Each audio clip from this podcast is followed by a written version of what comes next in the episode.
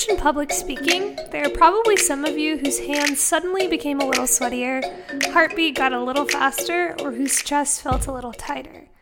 According to the National Institute of Mental Health, three out of four people fear public speaking more than spiders, heights, or even death.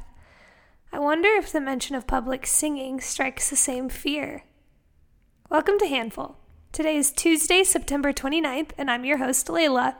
Today, we're talking about singing in public.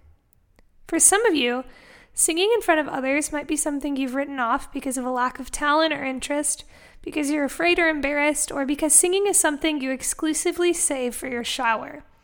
But I wonder if not having the freedom to partake in the act itself would be scarier than choosing to forego it. As someone who personally loves to sing and share music publicly, I was shocked after stumbling upon a BBC News video a couple months back. The title Woman Forced to Flee Her Country for Rapping. This woman, Justina, is an Iranian rapper and singer who was faced with prison for sharing her music online in Iran. Surprisingly, she's not the only female artist in Iran who has been threatened by fines, prisons, or beatings for singing in public or publishing their work on social media. So the obvious question is why are women in Iran being punished for singing in public?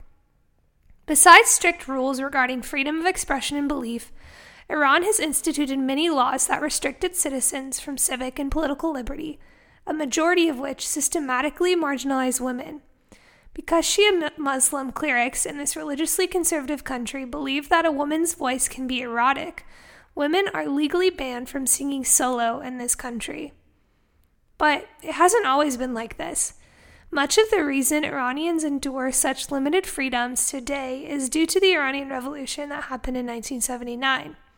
Before the Islamic Republic regime took over, women participated in a vibrant musical culture of pop and cabaret. In its conservative turn, women like Justina have since lost that right and are being forced to exile the country in order to pursue solo careers in music.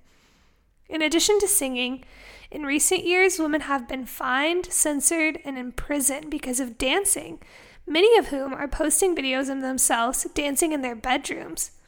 How does a country censor an entire population's online presence? I'll talk more about that in Iran's history of discrimination against women on tomorrow's episode. And that's the end of today's handful. You can find all of our episodes on Spotify and Apple Podcasts, on IGTV with at novel.hand, on YouTube, and at novelhand.com slash handful. If you like what you're hearing, give us a five-star rating. Handful is a production of Novel Hand, a community that's turning activism into impact. Check back tomorrow morning for our episode on censorship.